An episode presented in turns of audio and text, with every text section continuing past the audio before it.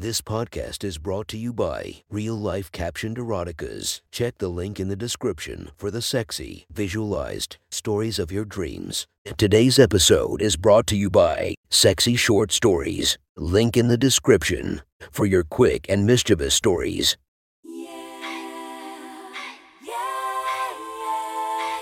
Welcome to my friend's Erotic Stories podcast, Reddit's Best Erotica, where we listen to the best erotica from our friends online. Relax as you spice up your day to day lives with a little bit of naughtiness. Feast your eyes to the inspiration of this story. Riley Reed, check her Instagram linked below. Please enjoy a very hot episode of Your Friend's Erotic Stories.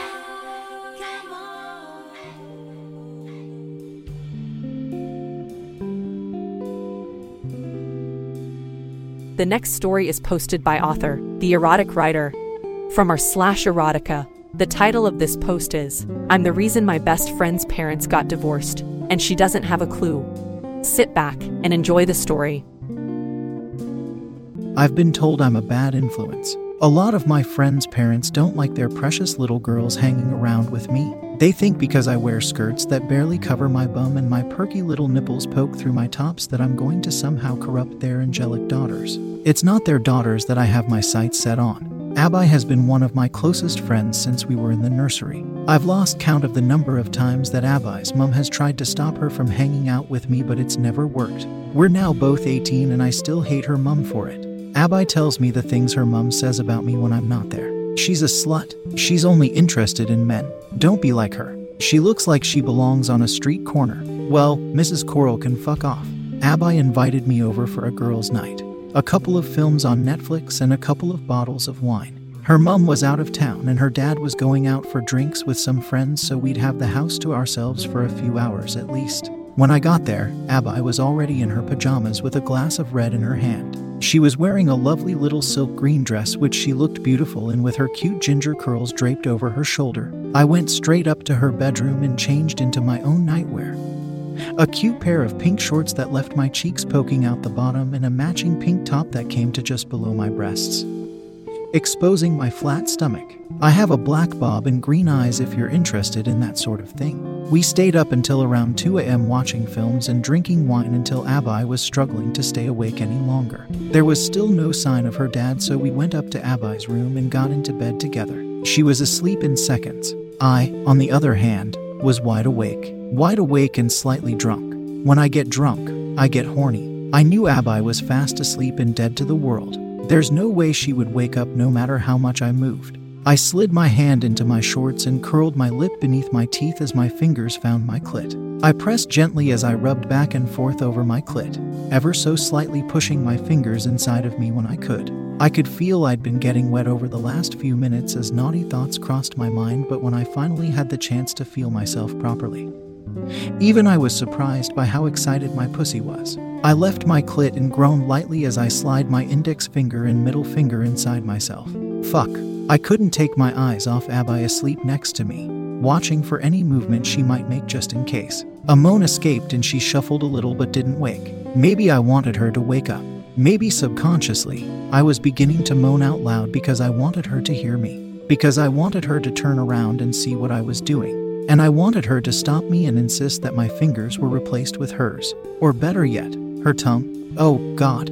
I fucked myself harder and faster with my fingers. The noises of my juices squelching against my fingers combined with my imagination to drive me wild. I heard the door slam shut downstairs. I stopped. Mr. Coral was back. He shouted bye to his friends through the living room window, right beneath Abai's bedroom. It was then that I knew what I had to do. My fingers or Abai's fingers, real or imaginary, could only do so much. I needed cock, real cock, forbidden cock. I took a few moments to compose myself, lying still with my arms on top of the quilt while my pussy yearned to be touched some more. You will be, I told myself.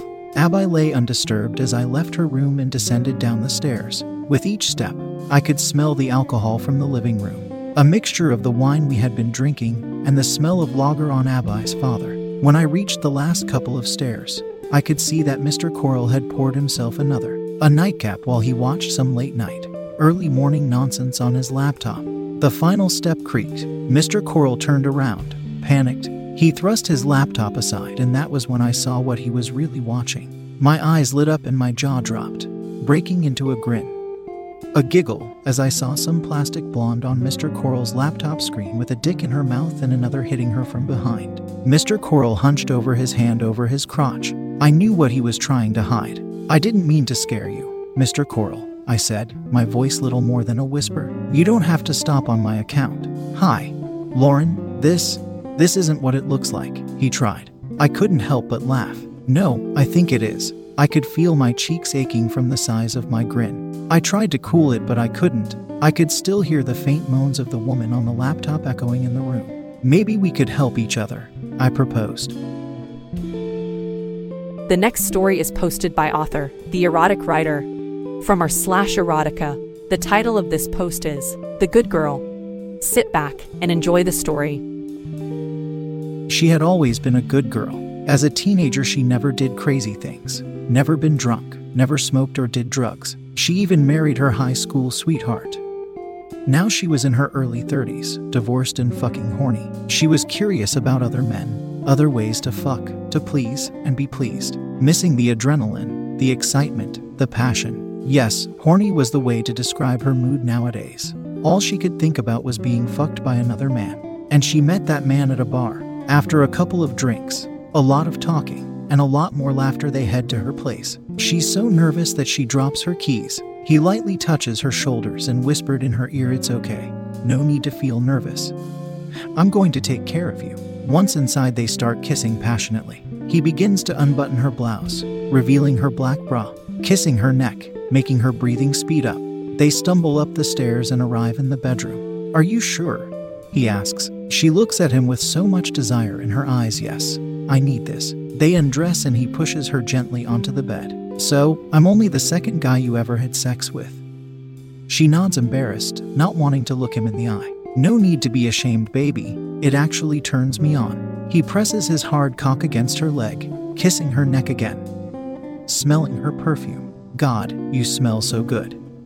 She caresses his neck and beard, enjoying his passion for her, his closeness. I'm going to lick you now, he says with determination in his voice. She nods, swallowing hard, feeling her heart rate pick up. He makes his way down to her pussy. I see you like what I'm doing this far. Teasing her while stroking two fingers alongside her wet lips. I love it when a woman gets wet for me. He spreads her lips apart and circles her clit with his tongue. The sensation spreads throughout her entire body. She begins to moan and moves her hips up. Her hands start to wander over her body and find their way to her hard nipples. She squeezes her breasts while he dips his tongue inside of her. One hand instinctively shoots down to hold his head in place. She starts to grind his face. Wanting more?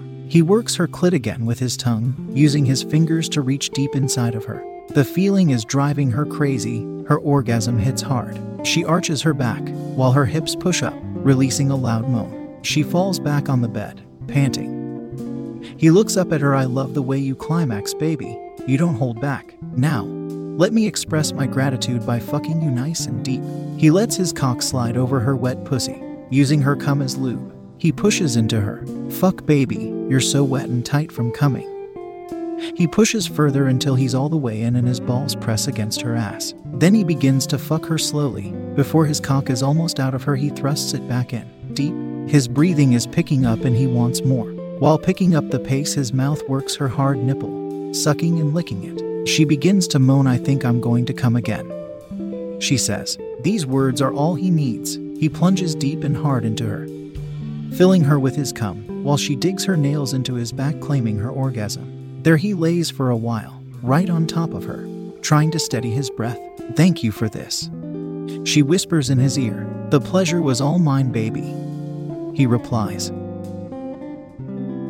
That was one hot story from our friend. Make sure to subscribe and check the links down below to be notified for daily episodes that would make your day a few times spicier as we listen to our friends' erotic stories.